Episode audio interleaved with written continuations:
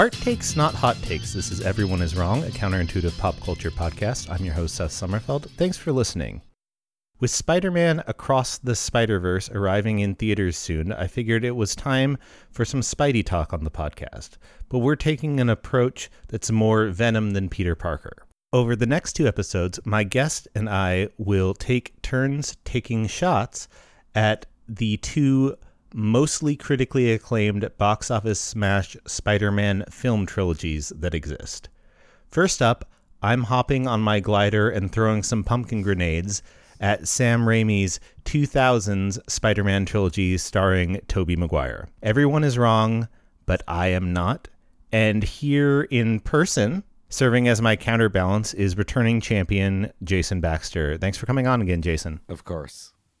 And you are wrong, but okay. Yeah, I mean, well, I'm doing the Sam Raimi trilogy right now, and then Jason will follow that up, taking shots at the MCU Spider-Man trilogy. Oh, man, I got so much ammo loaded up. So that's what's on deck. This was our approach to Spider-Man because I didn't run across anybody who wanted to defend the Andrew Garfield Spider-Man movie. No one should. They're not good. And I think we have counter takes. I don't know. Are you in the same boat of Spider-Verse is the best Spider-Man movie? Yes, and that's why we're not talking about it. Right. It's great. Inexcusably brilliant. Yes. Yeah. So another note, because we have to talk about trilogies and things happening, we're going to be spoiling like everything. So if for some reason you are listening to a long Spider-Man podcast and have not seen any of the Spider-Man film, that's on you. What are you doing? Yes. Okay. Anyway, so let's get into the background of Sam Raimi's Spider-Man trilogy. Mm-hmm. Spider-Man is a 2002 superhero movie directed by Sam Raimi of Evil Dead fame. It is based on the Marvel comic book character created by Steve Ditko and Stan Lee. The film stars Tobey Maguire as Peter Parker / Spider-Man, Kirsten Dunst as his romantic interest Mary Jane Watson, James Franco as his rich kid best friend Harry Osborn, and Willem Dafoe as Harry's dad, Norman Osborn, the CEO of Oscorp, who becomes the supervillain Green Goblin. Nerdy high school teenager Peter Parker suddenly gets spider-related powers when he's bitten by a genetically altered spider while on a high school tour of Oscorp. After figuring out his powers, he enters into a pro wrestling match to get some money so that he can buy a car to impress his neighbor / crush, Mary Jane. Yes. The promoter stiffs him, so when the promoter is subsequently robbed, Peter does not do anything to stop the crook. The crook ends up killing Peter's pseudo-father, Uncle Ben, leaving him in the care of his Aunt May. Inspired by Ben's words that with great power comes great responsibility, Peter begins using his spider powers to fight crime as Spider-Man, while saving Mary Jane multiple times and also picking up a gig shooting pictures of Spider-Man for the tabloid The Daily Bugle, run by J.K. Simmons, J. Jonah Jameson. Mm-hmm. Spider-Man gains a formidable foe when Norman Osborn, desperate to secure a military contract for Oscorp, tests dangerous performance-enhancing chemicals on himself. The chems end up making Norman super strong, but break his brain, creating an evil Green Goblin persona that overpowers Norman's psyche. The Green Goblin assassinates Oscorp board members that threaten to remove Norman from power, and offers Spider-Man a chance to team up with the Green Goblin to sort of rule the city. Peter refuses, and eventually Norman attacks Aunt May and kidnaps Mary Jane. Eventually, Spider-Man defeats the Green Goblin when Norman is impaled by the spikes of his own glider, but when Spider-Man returns Norman's body to the Osborn home, Harry sees him, and thus blames Spider-Man for his father's quote-unquote murder. After previously all but confessing his love to MJ when they were visiting Aunt May in the hospital, Mary Jane then confesses her feelings towards Peter at Norman's funeral, but he says he can only be friends with her because, unknown to her, he doesn't want her getting caught up in Spider-Man business. Yep.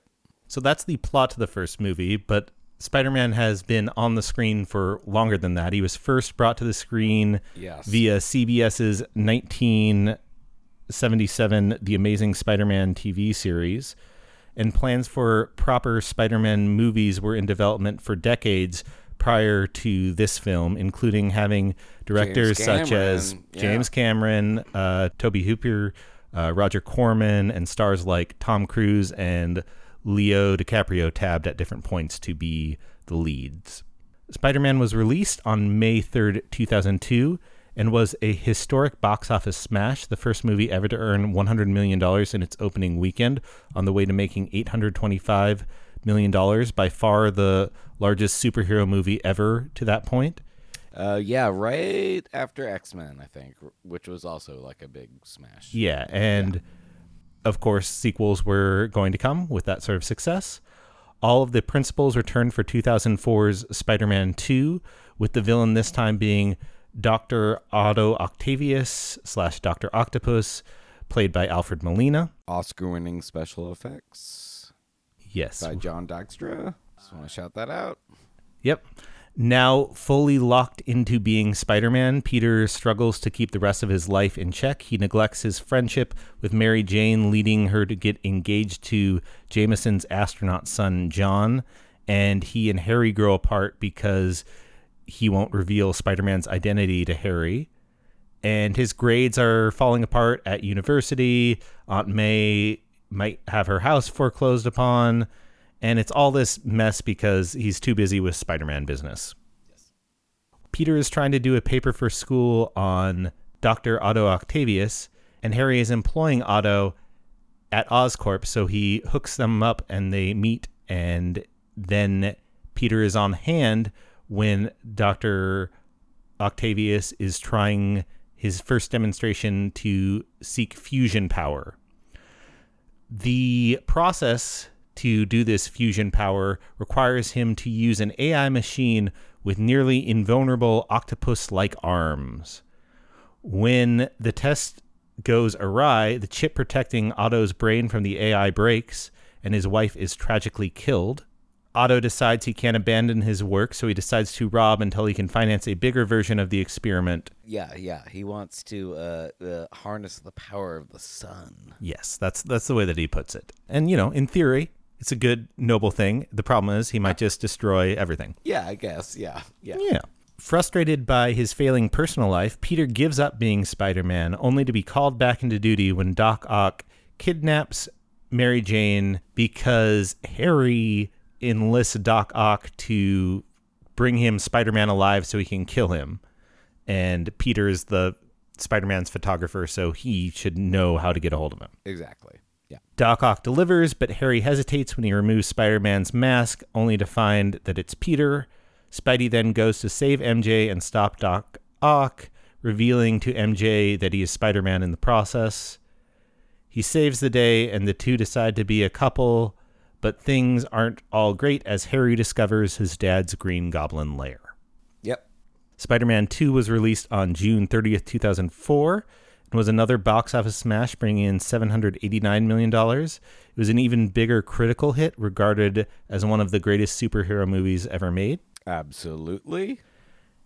And then that led to 2007's Spider-Man 3, which brought back Maguire, Dunst, and Franco, and a lot of the other key characters. It also brings in Bryce Dallas Howard as Peter's sometimes love interest, Gwen Stacy, and a loaded rogues gallery, including Thomas Hayden Church as Flint Marco, a.k.a. the Sandman, and Topher Grace as Eddie Brock / Venom. Things are going pretty great at the start of this film for Peter. Everyone loves Spider-Man. MJ is finally his girlfriend, and she's landed a gig on Broadway as a singing actress, but things quickly fall apart. MJ is fired from the show after bad reviews, but doesn't tell Peter, leading him to try to equate her haters to Spider-Man's haters, which drives a rift between the two, in addition to him just kissing Gwen Stacy in public, which not a great move when you know your come on, bro, wannabe fiance is right there watching. Harry attacks Peter as the new Green Goblin, but Spidey wins and leaves Harry with a bad concussion that gives him amnesia, so he forgets his vengeful plot against Peter and Spider-Man for a bit. Such a weird subplot, but yeah. Also, Flint Marco, an escaped convict, turns in to the shape-shifting Sandman after falling into a particle accelerator, and also an alien symbiote crashes down in New York City, eventually finding its way to one of Peter's suits.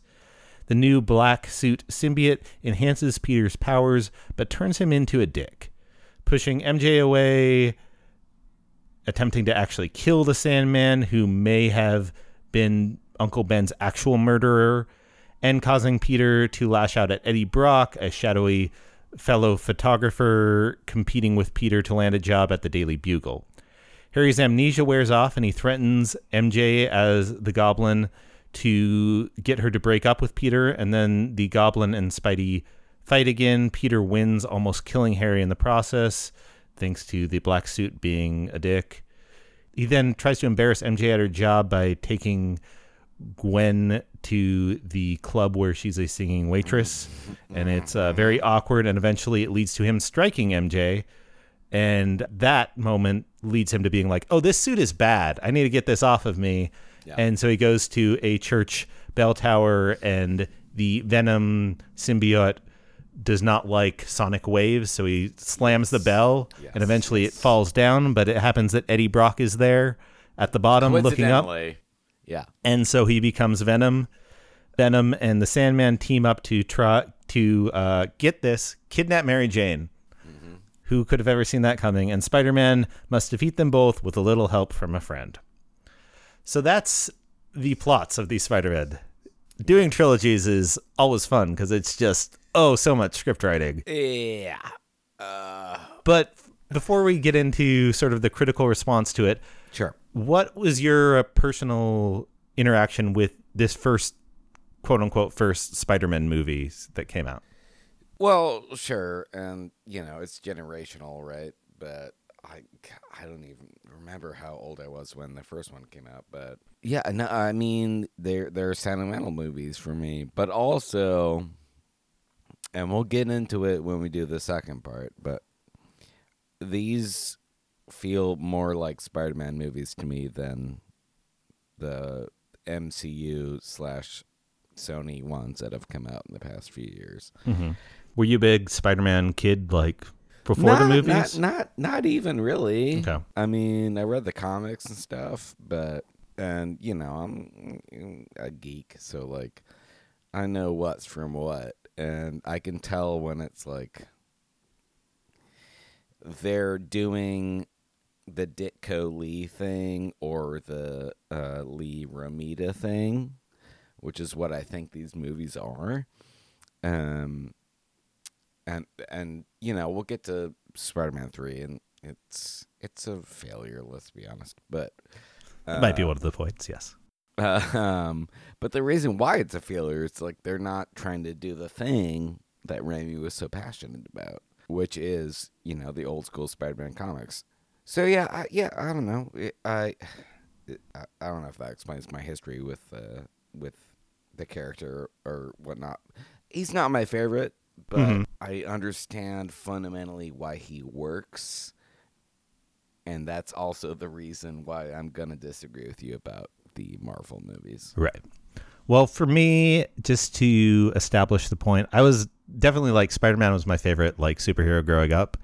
I really liked the animated show in the 90s. I even liked some of the prior animation things. I had those on VHS. I was, I just liked that, and this is sort of the thing about Spider-Man generally that a lot of people respond to. It's just he's much more vulnerable than a lot of your other Marvel superheroes, or, pretty much anybody outside of Batman, who just straight up doesn't have powers. Yeah. So he was that. And also there was more of a comedic sensibility than a lot of the other things. Oh yeah, this is what we're going to fight about. There, yeah, it was just it. Yeah. So generally, I mean, just even in the comics, it's just he's more joking and quipping and things like that, where a lot of the other things, Spider-Man just never took itself too seriously, and I think I responded to that as a kid. I mean, it does take itself seriously at times, but there's a free-willing spirit. The stakes are serious, but the tone isn't. Yeah. So, yeah, and then getting to these movies, for me, it just like, I was really anticipating these because I'm like a huge Spider-Man fan, and for reasons that I'll go into, it like just didn't click. I think for me, these movies are a lot like how Star Wars fans felt about the prequels. They're like, this isn't the Star Wars I wanted, and this is not the Spider-Man that I wanted at all. And go back and listen to our prequels episode. Yes, I actually have that on the script and forgot to say it out loud. But first episode of this podcast, we talk about those Star Wars prequels. Mm-hmm. So why don't you go check that out if you haven't yet? As for the critical response to Sam Raimi's Spider-Man films, the first two are pretty beloved. Spider-Man sits at 90% on Rotten Tomatoes, 86% among top critics, and a lower than I expected, actually, audience score of 67%. It was nominated for Academy Awards for Best Visual Effects and Best Sound and was number 437 on Esquire's 2008 list of the greatest movies of all time. I did not know that. That's amazing. Jack Matthews of the New York Daily News wrote that Spider-Man is almost a perfect extension of the experience of reading comic book adventures. Ian Freer of Empire Magazine called it practically pitch-perfect summer entertainment. The Austin Chronicle's Mark Savlov opined, it was perhaps the most spot-on film adaptation of a comic book superhero yet. On the counter side, our guy Roger Ebert wrote a pretty negative 2.5-star review of the first Spider-Man film, saying, remember the first time you saw characters defy gravity in Crouching Tiger, Hidden Dragon? They transcended gravity, but didn't dismiss it. They seemed to possess weight and dimension and presence. Spider-Man, as he leaps across the rooftops, is landing too lightly, rebounding too much like a bouncing ball. He looks like a video game figure, not like a person having an amazing experience. Okay, Raj, I love you, bro, but you're basically just like shitting on CGI. There's a lot of that in like, especially the reviews of the first movie. They're like, Everyone looks like rubber. Yeah, yeah. Everyone looks. This looks like it spends a lot of money on the effects. Lots of those type of things. Like, you know, I get it, but like also like put it in context. Like CGI was not quite to the level it is now. Obviously, back then, Spider-Man might look a little bit like flubber, and that's fine. He's doing fantastical things. Mm-hmm. That's not a sticking point for me. Okay. As for Spider-Man 2, its Rotten Tomatoes score is 93%, 97% among top critics, with an 82% audience score. It won the Academy Award for Best Visual Effects, as Jason mentioned, and was nominated for sound mixing and sound editing. It is widely considered one of the greatest superhero movies of all time.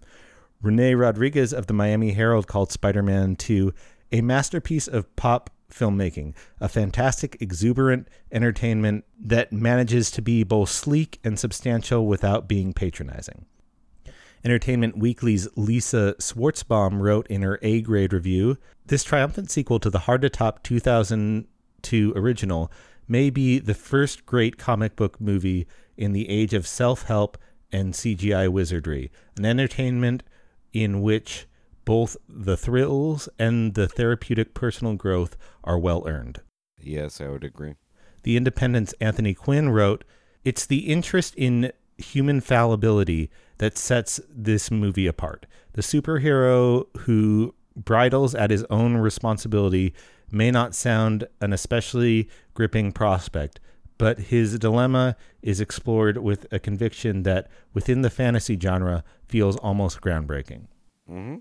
Ebert loved this one, saying in his 4-star reviews, Spider-Man 2 is the best superhero movie since the modern genre was launched with Superman in 1978.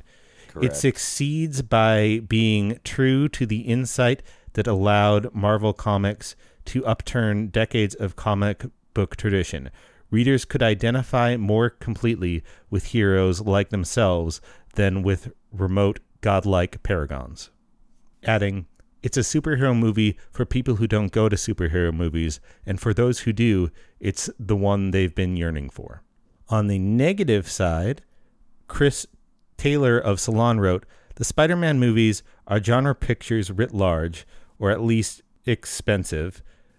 Raimi is a capable director who I don't think has ever demonstrated a crass impulse, but he just doesn't have the excess of spirit, sense of grandeur, and flights of poetic imagination that a comic book extravaganza needs. Wait, so you're saying this guy says he's claiming Sam Raimi has never demonstrated a crass impulse? Yeah, that's questionable. Okay. Maybe watch some some of his prior work. Yeah, go check out the Evil Dead episode of the podcast, for more on that. However, critically, Spider-Man 3 went a bit off the rails. Its Rotten Tomatoes score is a surprisingly fresh 63%, though rotten among both top critics and audiences at 52% and 51% respectively, which is still over half, which kind of surprised me. Yeah, same. Ebert was off the Spidey train again, writing, "The great failing of Spider-Man 3 is that it failed to distract me from what a sap Peter Parker is. It lingers so long over the dopey romance between Peter and the long-suffering Mary Jane that I found myself asking the question, could a whole movie about the relationship between these two 20-somethings be made? And my answer was no, because today's audiences would never accept a hero so clueless and a heroine so docile." That's a really weird take. Sean Michelle Fetters of Movie Freak opined, "Parts of this are just ludicrous. There are two full-blown musical numbers, a segment that looks like it was a segment that looks like it was lifted from Dancing with the Stars, and a bizarrely idiotic sequence feeling like a surreal homage to, of all things, Saturday Night Fever." On a wildly supportive note, Charlotte O'Sullivan of the London Evening Standard wrote, "It's easily the best of the trilogy, and for my money, one of the most enjoyable films of the decade." I don't know what Charlotte's watching, but yeah, I disagree, and I'm the one in defense of this trilogy. Yeah. That is a wild take. Anyway, so here's why I think everyone is wrong about Sam Raimi's Spider-Man trilogy. Yeah. So my first point is one of casting, I guess, would be the overarching thing, but it's primarily Tobey Maguire is my first problem, and it's sort of the thing that I am never able to get over with these movies, is that I just did not enjoy Tobey Maguire's performance in any of these films. He does not get the tone right to me. He's just like a flat actor, and I he's like believable in that he's nerdy and like would not have in Peter in that sense, but I never feel like he's got the charisma that would be like, oh, Mary Jane kind of likes him anyway, or that like he's he definitely doesn't have that like Spider-Man quippiness to it. No, he's more meek and sort of. I don't think he's able to capture any of the emotional beats of these movies, and I disagree completely. That leaves me cold. I think that's what he captures and what the Holland movies don't. Yeah. And so I think it's like a matter of like, what do you want out of a Spider-Man movie? I think so. And Raimi's like, I'm going to lean in hard to the melodrama. And I think Toby, even if he's a piece of shit person, is like really good in the Mary Jane romance, and like that's like the through line for those three movies. It's him and MJ and Harry, and I think he's really really strong at those scenes. Yes, he does. He's not as quippy as Spider-Man should be, but I also think that's a failure on the screenwriting. Side of it, like, yeah, we'll get into that a little bit later. Enough, yeah, funny lines. Yeah, it's just for me, he's just like a charisma void, and I think again, also, so I phrased it in terms of casting rather than just Tobey Maguire, because I also don't like Kirsten Dunst that much as Mary Jane Watson. I think she is a lot to me. I don't think she's like I just don't like Tobey Maguire as an actor that much.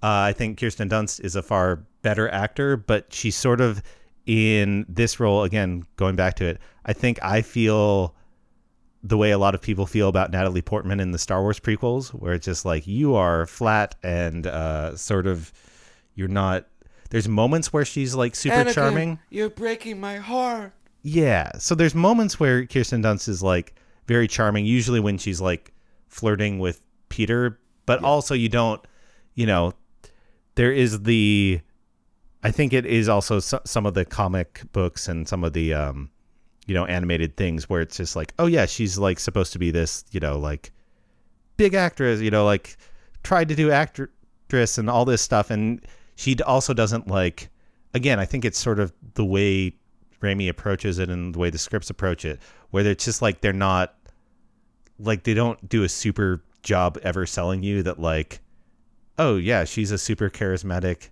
actress as opposed to like the pretty girl next door. Right. Yeah. Yeah, that's a good point. And also, I will say in defense of these, I think part of my problem with the I have a problem with the casting of the two leads is that so much of everybody else in this is cast, I think, like perfectly. All the side characters are cast perfectly, and that makes the two leads, when you don't like them, stand out more, even more explicitly, I think. Like the...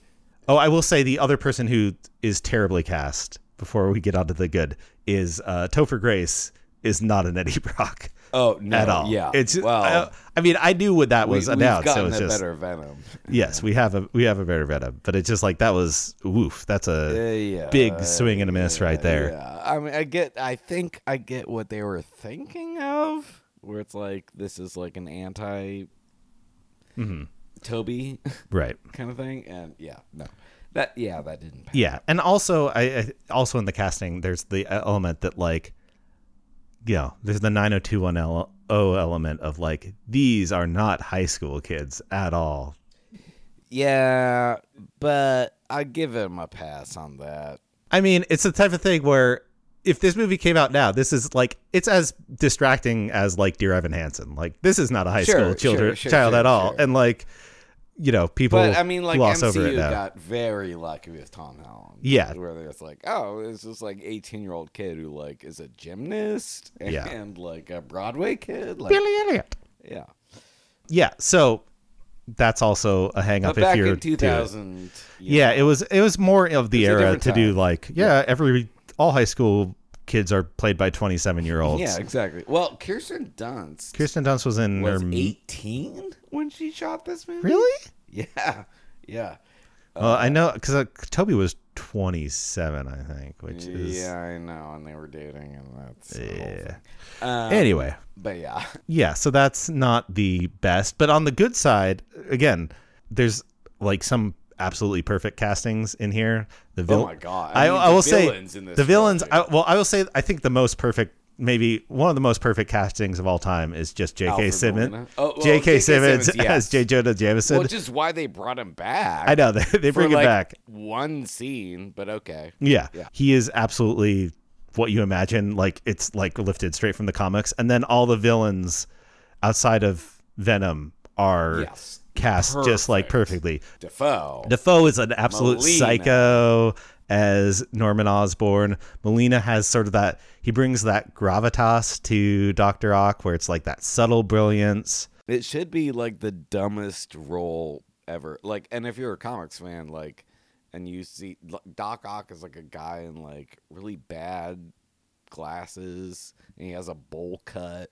Yeah, he's not like he's like a fucking dork. Like, I mean, it's funny because also when I was reading up on things, it was just like, oh, lots of the prior Spider-Man script were like Doc Ock focused, and like people James were attached. Was, I believe, where it was like, but it was like a wide range, like everybody from Bob Hoskins to Arnold Schwarzenegger were going to take like the Doc Ock role at some point, which is I fucking watch that. Yeah, it's a very large swath of things, but.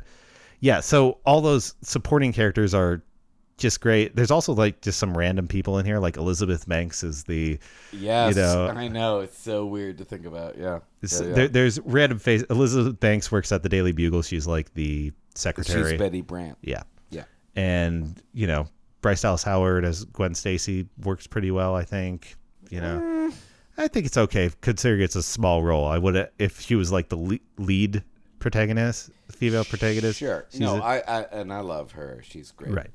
I just think it's funny that they cast a blonde as a brunette as a blonde and a. Yeah, there's been some weird casting hair decisions. Like I mean, in the Andrew Garfield Spider-Man, they took the most famous redheaded actress of the time, Emma Stone, and were like, "You're Gwen Stacy." It's like, wait, what? Yeah. No, that's must be like a weird Avi Arad kink or something. Anyway, but yeah, that's one for my film nerds. For the general point, yeah, it's hard for me. If you have a problem with the lead for three movies, it's just hard for you to get on board. So that's my general thing. I just don't, again, I think for a lot of people, disagree. Tobey Maguire gets the weirdness of Peter Parker and the awkwardness. And for me, it leaves me hollow. Okay. And sort of piggybacking off that, again, this is more of a partially a Tobey Maguire point and partially a scripting point, but Peter is very unlikable in these movies. Like, actually, the actions that he does are pretty unlikable throughout these movies. Give me examples. Well, he's so often just like an asshole instead of being like a doofus. Like, he's just like so emotionally distant that he is not. I just struggle to connect with him. I mean, like in the second movie, there's, lots of times where he's like struggling with the Spider-Man persona. And it's just I can't be Spider-Man. But then he's just like also does things that are just like straight up dickish where it's just like there's a guy getting beat up like right there. And it's just like, well, you don't have to like go put on a costume. You could just like stop this dude from getting beaten up or, he's. Like in Spider-Man 3, he pretty much gets Mary Jane and immediately takes her for granted and is just like, okay, well, I got this now, and it's my assumed thing. I cannot defend Spider-Man 3 right. on moral grounds. But like, he just like, for me, he's just like not a smart Spider-Man, not a smart Peter Parker. Like he's just like so emotionally oblivious that he's missing so much, and I just don't root for him in any of these movies. Okay, yeah, I hear that. I'm also wondering, like, but what if he's still, surviving the trauma of Spider-Man 1? Yeah, I guess, but it's just like he just, I just don't like the way that he interacts with so many people and does not, I don't know, he doesn't seem genuine to me throughout a lot of these where, like, or he just makes decisions that are just so dumb that I'm just like, what are I'm just not understanding. So like, like he, like his relationship with Harry as it goes on, where it's just like he, first off, doesn't even like bother to try and like, it's like you could have like set up the Green Goblin. I know this is like partially like plotting things, but it's just like he's just like, oh, I am going to. Just set this dead body here, not make it look like the Green Goblin killed this guy or whatever. Just set it here. And then when, like, there's a scene where it's like, you killed my father. And it just, he doesn't be like, no, I didn't. Like, hold on. Let me. He's just like, I'm going to bounce. That's a good point. And kind of a weird choice. There's just lots of weird choices, kissing Gwen. And I know a lot of it's plotting things, but I just. There's throughout these movies, you can get into the part where it's like, oh, again, Spider-Man 3 is its own thing, but it's just like, oh yeah, you're like an emo douche and a like battering. Yeah, dude I do think the Harry plot works pretty well and cleanly across the three movies, which is insofar as like, Harry's like a rich douche. He's a little insecure. His dad clearly takes a shining to his like nerdy friend. Right. So, that adds to his insecurity. And then, his dad dies and he gets like really rich and becomes the head of the company. And he's like, kind of like an Elon Musk type or something, mm-hmm. and kind of douchey, but he fucking hates Spider-Man and doesn't know that it's his best friend. Yeah. Whereas his dad did. And then in the third movie, he finds out and he's like, I'm going to fucking kill you. And then, you know, at the end, you know, they're best friends again, but he dies. Yeah. Anyway, I don't know. I just, for me, it's just generally, I just struggle with his decision making and the way that Peter leaving like Norman's treats, body. Well, no, just in general treats people like he, you know, it's like relationship with like Ursula, the like landlord's yeah. well, that's super fucked up. Yeah, landlord's daughter who's like very into him is like very strange and. He every time I rewatch his movies, I'm like, dude, just fucking date Ursula. Yeah, no, that is definitely like one of my points. She's you. Like super into you, and even like when he's like brings you cookies and milk, like, and you know, even in the times when like, oh, MJ is like broken up with you, like, or like she's getting married to like another guy, like because you're not around. It's just like, hey, you know what? Literally like across the hall. Yeah. Like, also, like maybe dating your landlord's daughter could help you out with your rent. Yeah, that you're always struggling with. Yeah. Because you like are a freelance photographer who got fired from his pizza job. Yeah, exactly. It's also like some of those where it's just like, wait, why are you still like living in this city? Why not commute, man? Go back with Aunt May. You are a struggling. Well, you both are struggling. She loses her house too. Yeah, but yeah, at least you could contribute to that rent instead of if you're not going to be there for Ursula, there's not a lot of other benefits for that apartment. But yeah, I don't know. It's a terrible apartment too. It's not a good apartment. I mean, it's New York, so it's all on a scale, but still. So yeah, I guess my general point, I think overarching point in this one is that I just don't feel like these movies do enough to make Peter sympathetic outside of like killing his uncle. You know, it's you feel like he's in a tough spot, but you don't really feel like he's taking like any intelligent moves to rectify it. Wow. Okay. Well, I disagree a lot about that. The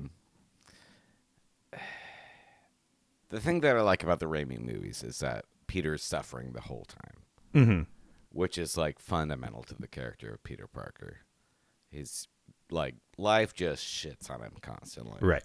And we'll get into this when we do, you know, the Holland trilogy. But life doesn't really shit on him that much, to be frank. And I guess I see where you're coming from with like how that trilogy's Peter Parker reacts to his maladies, but also.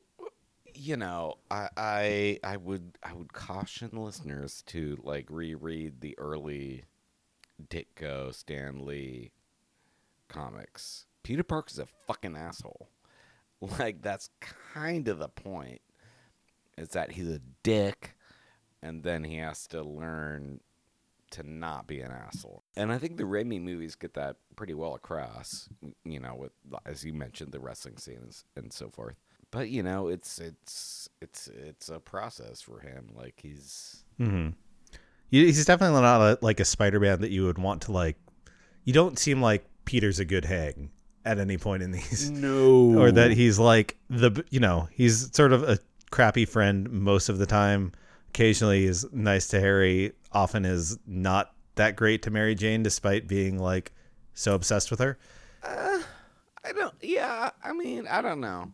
But yeah, no, it's definitely a dick to her at certain points in a surprising way. And then, you know, the third movie, it's just like, we'll get there. All bets are off. Yeah. So then my third point is sort of the comedic aspect that that these Raimi Spider-Man trilogies or the Raimi Spider-Man trilogy just sort of it. Kind of leaves the comedic element out for the most part. There's not the, you know, Spider-Man as a character is sort of known for, you know, when he's battling, he's, you know, doing quips and doing one-liners and things like that. There are two or three of those across the three movies, and that's being generous. It might be more than that, but yeah. It's really like it just sort of does not tap into any aspect of sort of the Spider-Man comedic element. Yeah, sure. As a counter argument, mm-hmm. I would say the Garfield movies, which we're not talking about, but now we're talking about, they double down on that. But everything else fucking sucks. Mm-hmm. So I think Raimi, like, he just made a conscious choice. He's like, I'm going to do the melodrama soap opera version, right? From like the Romita era of Spider-Man, and you know, if that means, I mean, and it also could have been that Tobey Maguire is not funny. Yeah, that's, I mean, again, he's not a charismatic actor and isn't good. Yeah. But yeah, I mean, like, I think the only quip in the first one is when they're doing the wrestler thing, and his quip is, "That's a cute little outfit. Did your husband give it to you?" Yeah, and that's regrettable. And they talk about that in the commentary too. They're like, "Yeah, we shouldn't. Yeah, that was a." Yeah, no. And then his other quips are like when the house is on fire. I forget what it is. Yeah, but there is a quip there. There. Yeah. You. There's one also in later movies where it's just like, I'm the sheriff around here. And that's like the equivalent of like a Spider-Man quip where it's just like, it's just really tough. I mean, I think we'll probably talk more when we get to the MCU ones, because the MCU ones definitely lean way more into the humor. So do the Andrew Garfield ones. Yeah. There's whole, characters that are just there for comedic effect, whereas like Ned, like Ned's always bringing mirth to the situation. There are the quips and things like that. It's just like, it's, for me, it's part of what, like, again, just my own fandom, like, your part fundamentally of understanding of Spider-Man. Yeah, where I just like jokester. I like him having some mirth to him, and these movies sort of just don't do that, and also they don't try and.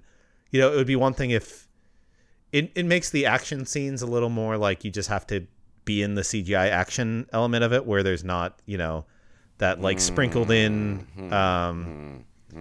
comedy, which I sometimes like when it gets a little CGI heavy. Yeah. Okay. And then also they're just like, even in between, it's just like there's not, like, again, for the MCU ones, there's lots of humor and like, this is weird high school. Like, these are high schoolers who have like weird, like interactions with each other, and it's awkward or things like that. And they're trying to make jokes to make each other laugh. And sure, like these kids, like Peter and his friends, like never joke around in these movies. No, and I will flag the high school thing. It'll probably come up later, too. But like. For a long time, there was this idea that, like, Spider-Man belongs in high school. And if you're a true comics fan, like, like, he's only in high school for, like, the first, like, 8 issues or something. Right. And, I mean, that's sort of how this trilogy. That's how the Raimi movies go. Yeah. Go, it's like where he graduates in the first movie. Yeah. Yeah. Pretty early. But then Ultimate Spider-Man happened in, I don't know, 2002 or something. Right. And everyone's like, thought that was like the gospel of like Spider-Man. Yeah, I mean, it's not that he has to be in high school. I'm definitely not in that camp. It's just like it's when you do establish it. There's just like issues when you're like establishing that he's a high schooler and he's also like 27 years old. And right. Okay. Yeah. No, I get that, and that like, when you do put it, when you do put it in like a high school, the MCU ones fully goes into the high school, and I think there's just like more comedic, or at least they're trying to mine more comedic material of that, whereas like there's not really any. Comedic material mined from we'll like. We'll get into it because they take him out of high school pretty fast. Yes. Anyway, we'll get into that. I think the MCU episode might go a lot longer because we will. I will be choking you by the end of it. Yes, we will have a lot of fun. My fourth point of anti-defense, I guess, is one that. Sort of comes up with all Spider-Man movies, and I have actually a bigger problem with it in the Garfield movies. Mm. It also always sounds like we're talking about like an Orange Cat movie when we're talking about the Andrew Garfield Spider-Man movies, where I'm just like, oh, right. Yeah, that's what I'm talking about.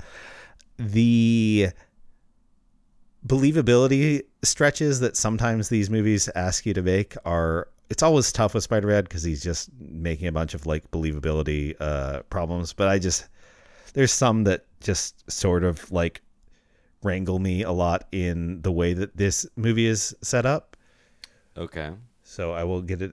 Like there's the first off, there's always the element of Spider-Man, like clear, like Peter Parker, when he's figuring out his powers, clearly like showing too much of his powers, and like everybody sort of just like poo-pooing it away when suddenly a superhero comes. Well, so like, I mean, there's a, you know, he basically literally in one of the first scenes, he's in the cafeteria and yes. in the very first movie. Yeah. And he literally like webs a tray and everybody's watching as he takes this tray with webs out. I'll give you that one, but I think when he goes outside and like webs around and like smashes into the I don't mind that. Like that's like if you follow like the What Is New York Instagram, like yeah, that like sure. Yeah. It's more that and like wait, all of a sudden Peter Parker is in a fight with Flash and he's doing like backflips and like destroying him but and like fun. He gives a punch and he flies across the hallway and then suddenly that rocks. Yeah. What are you talking about? Tobey Maguire. And then also the fact that, you know, like when he's going in and doing the wrestling thing, they literally like introduce him as Spider-Man. And then all of a sudden like do you think the promoter that stiffed him would then be like, hey, there's an actual Spider-Man. I literally know who that kid is because I paid him money to do it. I'm going to keep it on the down low. We're nitpicking. I'm nitpicking, but these are like fairly like these. I mean, the Andrew Garfield ones are actually like more frustrating to me because there's like it like there's a scene where he literally like is. He gets his powers and is like sort of showing them off and he like is dunking with his feet on the back. Yes, I know. And, you know, those make me so upset. He's walking around the high school doing Spider-Man stuff with like fighting, I think like Rhino or something. And just like, but I mean, what I will say in defense of the Raimi movies is I think they exist in a different reality than we're used to now. Mm-hmm. As concerns comic book movies, they definitely do. They I don't think I probably established that, but this was like when the Spider-Man movies came out. It was essentially there'd been the Superman movies, there'd been Batman movies, and usually it was like pre Nolan. Yeah. Like the landscape has and pre Marvel Studios, right? So like the landscape is yet to change, and like this was, you know, kind of the conventional idea of a superhero movie, right? And they did it better than almost anyone ever, in my opinion, apart from 3. But, you know, that's an asterisk. Yeah.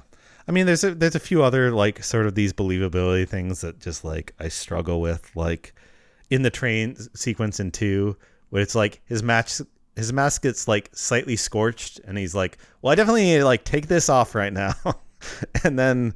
it's going to be fun, but also then it doesn't stay burned throughout the, like, as they continue to fight. And also that's not a train that exists in New York City at all. But, like, yeah, it's fantasy. I know. It's just, I don't know. What's the level it's operating on? It's sort of like what you're willing to accept. And I definitely think these are very much, like, nitpicky things, but what I'm like, it's one of those things where if you're not on board, then you, like, get more not on board, which I'm sure you will get into with your MCU things, where it's just like, oh, if you buy in at the start, that it's easier for you to accept the like silly things. Totally. Yes. And if you don't, you know, then you're like, wait, why is when you're battling Dr. Octopus, why is there like metallic things flying from like cities away, but still like the structure of the building is like holding up? Okay. You know, things like that, where it's just like, okay, I get what you're showing, but like, this is like sort of weird and like throwing me off. Or why did you go up to the top of a building nearby where they're having the Spider-Man ceremony with your mask off? before you like swoop in. I cannot. There's so much mask off stuff that are probably there's mask off stuff in the MCU too that you're like. I think that was like a deliberate choice. Mm-hmm. I mean, but, it's partially to you want it not just to be this CGI guy all the time, or you want to be able to like emote, but it's just like, oh man, like. Stop taking off your fucking mask when you're like in a very crowded public place. Public place, yeah, exactly. What are you doing? Stop this. It's like the whole point of Spider-Man is, you know, he could be anyone. Right. So. And MCU gets into that a little bit. A lot of it. Mm. So then I think we should probably conclude with the point that you will absolutely agree with me on against this Spider-Man trilogy is that the third Spider-Man movie is a fucking mess. It is a very compromised film. There's lots of reasons for that. Yeah, exactly. And like they're well documented. Like it's not, a mystery. Go ahead. Oh, okay. Share a little bit. Sam Raimi wanted to make a movie with Sandman as the main villain, mm-hmm. and also to wrap up the Harry Osborn arc. Yep. And then, the producers at Sony, this real shitbag named Avi Arad, you can look him up, was like, the fans want Venom. And it's like, I don't know if that really fits in the story, but they shoehorned him in, which is, it's mentioned before Topher Grace. It just becomes like an overstuffed mess. It's a nightmare. And also Gwen Stacy doesn't need to be in there. She doesn't need to be. I mean, it's there to tweak, but it literally could have been like anybody. It could have just been, I mean, there was enough Peter was doing that was horrible to Mary Jane that it's like, you should probably like ditch this guy again. That's the thing too, like, and you did make a good point. Peter is a fucking asshole in this movie. Oh yeah. He's so weird. He's definitely like, I don't like him. I don't find him particularly likable in the first two, but like, oh my gosh, he's like, he's just like such, it's just like it switched where it's just like he's ego Spider-Man and he's just like such an arrogant like douche. It's like a weird choice to start the movie of like Spider-Man's popular now and like right. So he's like on top of the world. It's like, what? No, that's like not the character. Like he should be the underdog. Yeah. Constantly. Yeah. And I mean there's so many weird things about this movie. Like the fact that like even small things like he's at the start, he's in college classes and like he's getting like bullied by like weird college bullies, I guess, which I guess are a thing here. Just because he's Peter Parker, we need to make sure that that he's a nerd. So he's being bullied in like an advanced physics class. I'm like, but he's best friends with his professor. Yeah. Who's like, oh, wow, this seems like an alien. When he's looking at the Venom stuff. Yeah. And also like he and Harry like fell out, like they reached like a boiling point at the end of 2. And then he's just like, I haven't talked to Harry in a while. And it's like, dude, you like know where he lives and you're Spider-Man. Like you can just like, cause also you don't know that he's like goblining it up. Just like go over and like, be like, hey man, again, this is a thing where it's just like, hey man, I like, did it kill your dad? Like I maybe don't put that off for like 3 years or however long. That's a good point. Yeah, but then he'd have to tell him he's Spider-Man, and Harry hates Spider-Man. So it's drama. Yeah, there's weird things. This is also in a weird area where it's like he struggles to communicate with MJ when they're having the fights, and she has a cell phone, but then he's calling her home phone all the time. It's a really weird detail. Yeah, and also these movies seem to like exist in like a different temporality. Mm-hmm. You know what I mean? Like Peter's on a payphone a lot. Yeah. And I'm like, when was the last time I saw someone use an actual fucking payphone, on the street? But like, they're trying to be kind of throwbacky, but modern, exactly. And they just sort of like don't really fit either. And they don't, cross the difference or whatever you want to say. And I mean, like to illustrate like how much of sort of a bad, like the black symbiote doesn't bond with his suit till like an hour into the movie. And you're like, oh, now we're doing like a different movie now. Mm-hmm. And then there's another movie after that. And once we get rid of the Venom suit. Yeah. In summation, yes, 3 is fucking bad. We haven't got into the... I will defend the first two. Yes. I'm still going to talk about 3's being shitty some more. So Wow. Okay. Well, before you do, yes, listeners, Jamel Bowie from the New York Times did an episode of Blank Check podcast talking about Spider-Man 3, and he made a very spirited defense. So, yeah, what was the core of his defense? Just that it wrapped up the story of the three primary characters pretty neatly. Yeah, I suppose, but I don't also think that was like an extreme challenge with how they had set it up. I mean, we've seen people drop the ball before. Most recent Star Wars trilogy, but you don't say. Oh yeah, but we've also seen things wrapped up pretty well. Like I contend that Endgame, considering it was like 10 years of a million different movies, it's like, oh, that was pretty clean. And that was a lot more difficult. The degree of difficulty on landing that superhero 3-point stance is a little bit more than, setting up where it's like, oh, the Mary Jane and Peter, are they going to figure it out? And Harry's mad. And but yeah, there's just like lots of, there's just so much about 3. I don't even know if it's like worth, beating the dead horse so much. Like, the Sandman keeps like going around . So the fight where it's like Venom and Sandman team up, it's like there's a bunch of people just like watching around, and then they're like shocked when like a big Sandman who's been terrorizing the city like suddenly comes. It's like, what? There's a kaiju now? It's just like, what? Yeah, he's been terrorizing this city. What are you? And Peter is an absolute douche when he's in the thing. Like, a lot of people comment about the like sort of emo Peter Parker dance scene, things like that. I will defend that. Okay. Like, I don't think those scenes suck as much as people think they do. And I think they're kind of fucking funny. Because like the idea is like, so like the Venom symbiote, takes control of your body and it makes you the worst version of yourself or whatever. What it makes Peter is an even bigger version of a fucking dork, and who's like a musical theater kid or some shit. Like that to me is very funny. I mean, I know that that's the intent, but also like, again, going back to a prior point, that is, it's definitely trying to be humorous, and it is definitely the moment in across 3 movies where it's trying the hardest to be funny.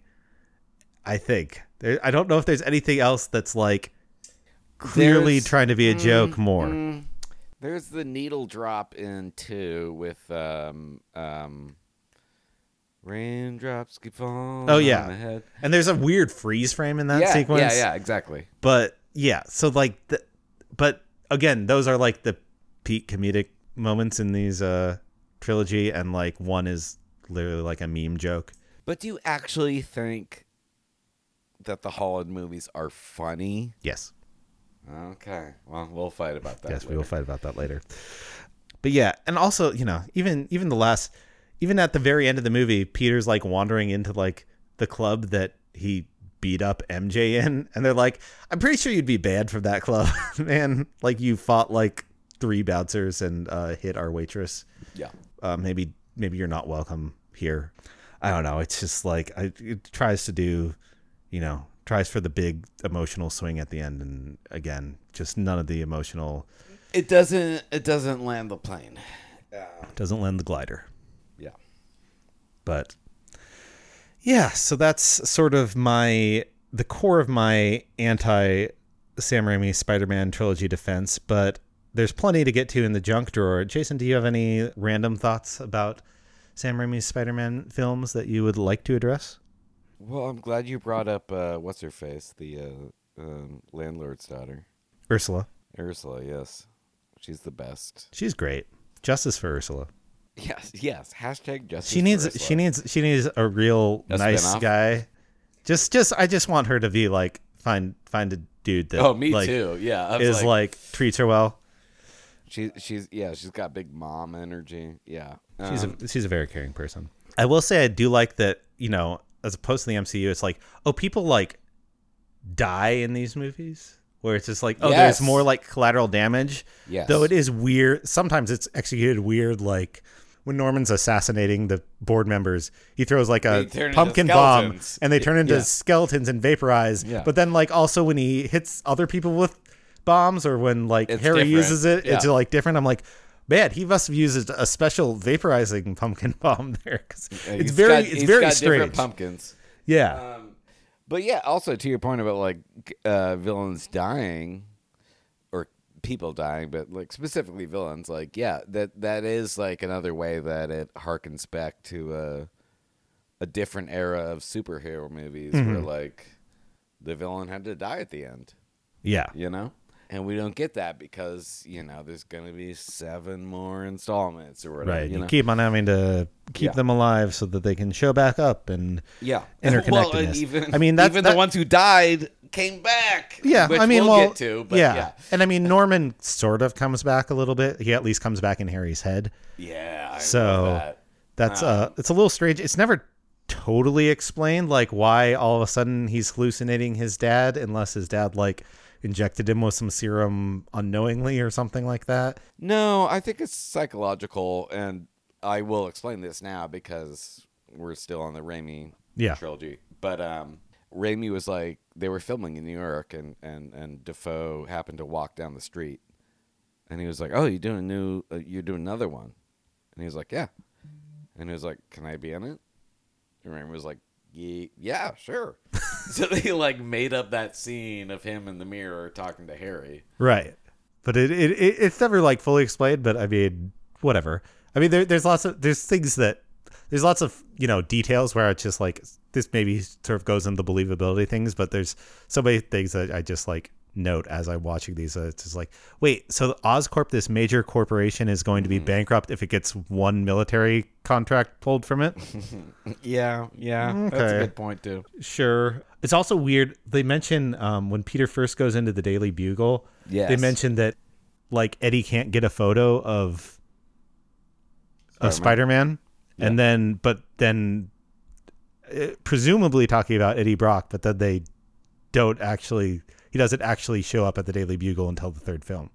Like when he shows up, he's a fresh face and like being like, "Hey, wait, what movie do they talk about Eddie?" In the first one, when he's in the Daily Bugle, I mean, they're like, "Eddie can't." That coincidence, right? I mean, maybe. I just thought it was interesting. That's not really a like dig. That's just more of a funny observation. I mean, maybe they meant it as like an Easter egg, and then later they're like okay. Well, I mean, again, with the Sam Raimi thing, it's just like they didn't want Eddie Brock in the third movie, so it's just like, so it's probably like an Easter egg that became like a continuity problem.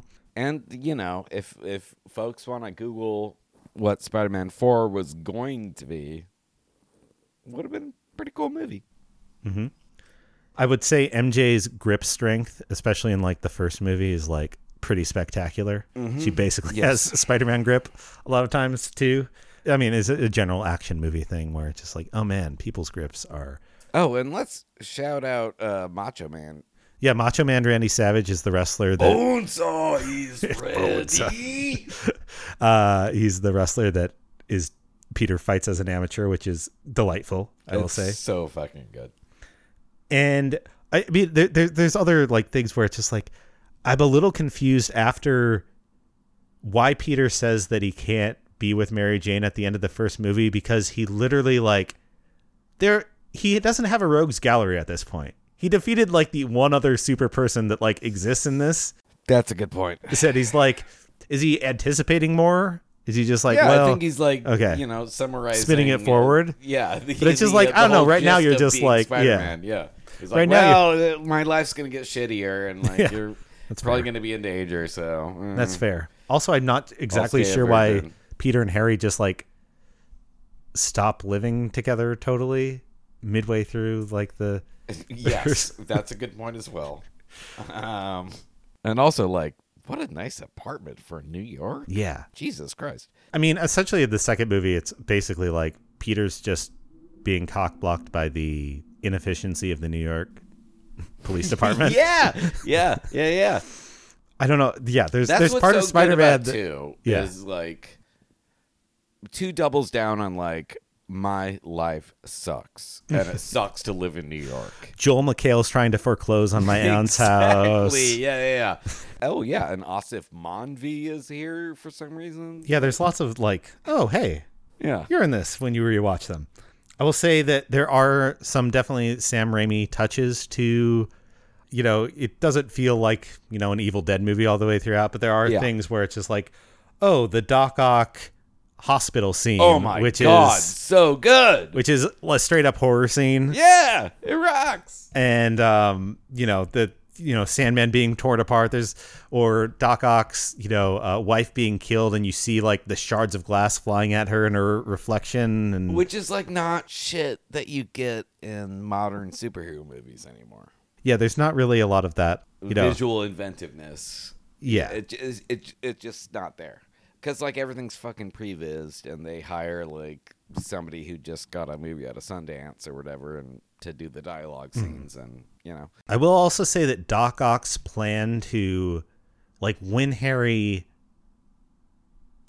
basically hires him to go kill Spider-Man, get Peter to then get Spider-Man. Yeah. Horrible plan. The Doc Ock is completely right. He literally, like, throws a car through a cafe window where Peter and Mary Jane sit. And if he's literally not Spider-Man, they die. And then it's just like, whoops. Yeah, no, that shit makes no sense. And that plot makes no sense. There's a lot of like, what's your end game, Doc Ock? Here, I woke up in the middle of the night a while ago being like, tritium? Why do I know tritium? And then I was like, oh, it's the made-up chemical from Spider-Man 2 that Doc Ock needs. His plot makes no sense, but like that movie's just like a ride. You just kind of like go along with it, you know. Mm-hmm. I will say I do like how the second and third films sort of catch you up with the credit sequences at the start. Oh yeah, where they're just like sort of like flashing images. It's not like a whole thing, but it's just like they're running through the credits and they're just like showing like little like clips without voice. The it's just like catches you up. Alex Ross, who's like one of the great comics illustrators. He's a painter who did all those based off of the first film. Yeah. No, yeah. Those credit sequences are fucking great. And also shout out Danny Elfman. Okay, so this was one of my contentions is I think the music in these movies aren't good. What? I feel like Danny Elfman is parodying his own Batman soundtrack. Oh, weird. Okay. It just feels like, oh, you like are doing a crappy Batman right now a lot of the times, and I don't like have none of the music like sticks to me. It just like feels generic superhero-y music to me. I find it iconic and good, and Elfman's done a bunch of superhero stuff, right?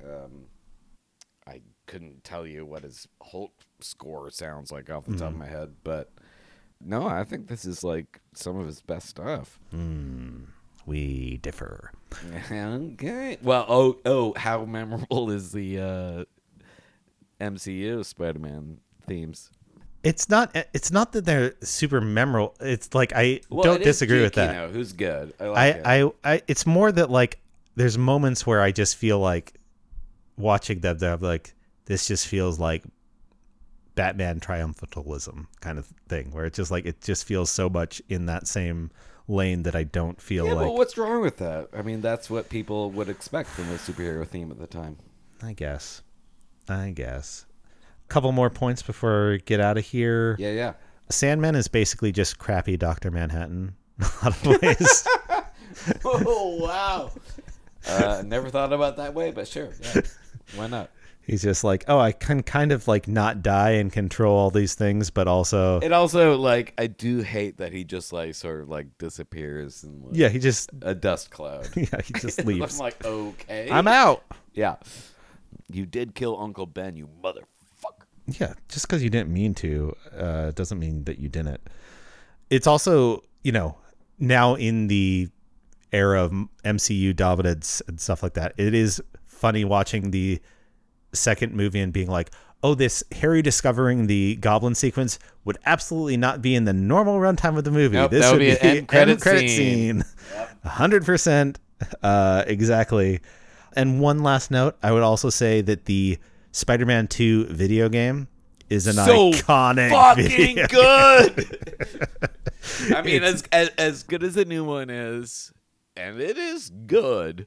Yeah, that Spider-Man 2 game was out of control. Both, yeah. There's if you've only played two Spider-Man games, play the newer one on PlayStation and play the old Spider-Man 2. Do they have like a mod for it so you can get it for PS4? I don't know if they do or not. I literally I think I have an old copy for like Xbox that could still work on like my 360 or something like that. It's a great game. No, it's like the first open world. Yeah, you feel like you're swinging as Spider-Man. Like the physics feel right. Yeah. There's like hidden. Bruce Campbell narrates a bunch of the hidden objects around town that you find. I don't remember that part, but that's cool. Yeah, I mean, that should maybe of note too is Bruce Campbell is doing cameos throughout these movies. Oh yeah, actually that's Raimi stuff. That's probably the best comedic moment. Might be the waiter. The usher? The usher is good. The waiter in 3 is actually maybe one of the best parts of 3, where he's just trying to do the marriage proposal and is just oh yes. Yeah. He's very on board and very supportive, which is the exact opposite of his I loved character. The rumored concept for 4 was that Bruce Campbell would end up being Mysterio and that he'd been fucking with Peter the whole time under various illnesses. That would have been a lot of fun. Yeah. I don't know if the studio is ready for a Bruce Campbell. Not. Turns out Sam Raimi did not get to make Spider-Man 4. Yes. So. But yeah, I mean that's generally we will talk more Spider-Man here soon, talking about the MCU. But just generally, I think my overarching conclusions for why I just don't connect with them. I understand I don't think 1 and 2 are okay movies to me. And 3 is a mess. But I just can't. Basically, it's hard for me to get past Tobey Maguire. It's hard for me to get past also not loving Kirsten Dunst a lot in this. And then from there, it's just a bunch of spirals of lack of comedy, lack of a likable Peter, lack of believability in some things, and then ending on a thud with the third movie is sort of my general approach. Lots of people disagree, which is why we're doing this podcast on it.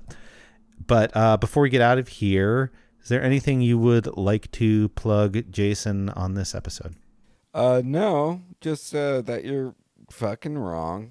And other than that, I have nothing going on, so I would say I'm good, but that's an air quote. None of us are good. Yeah.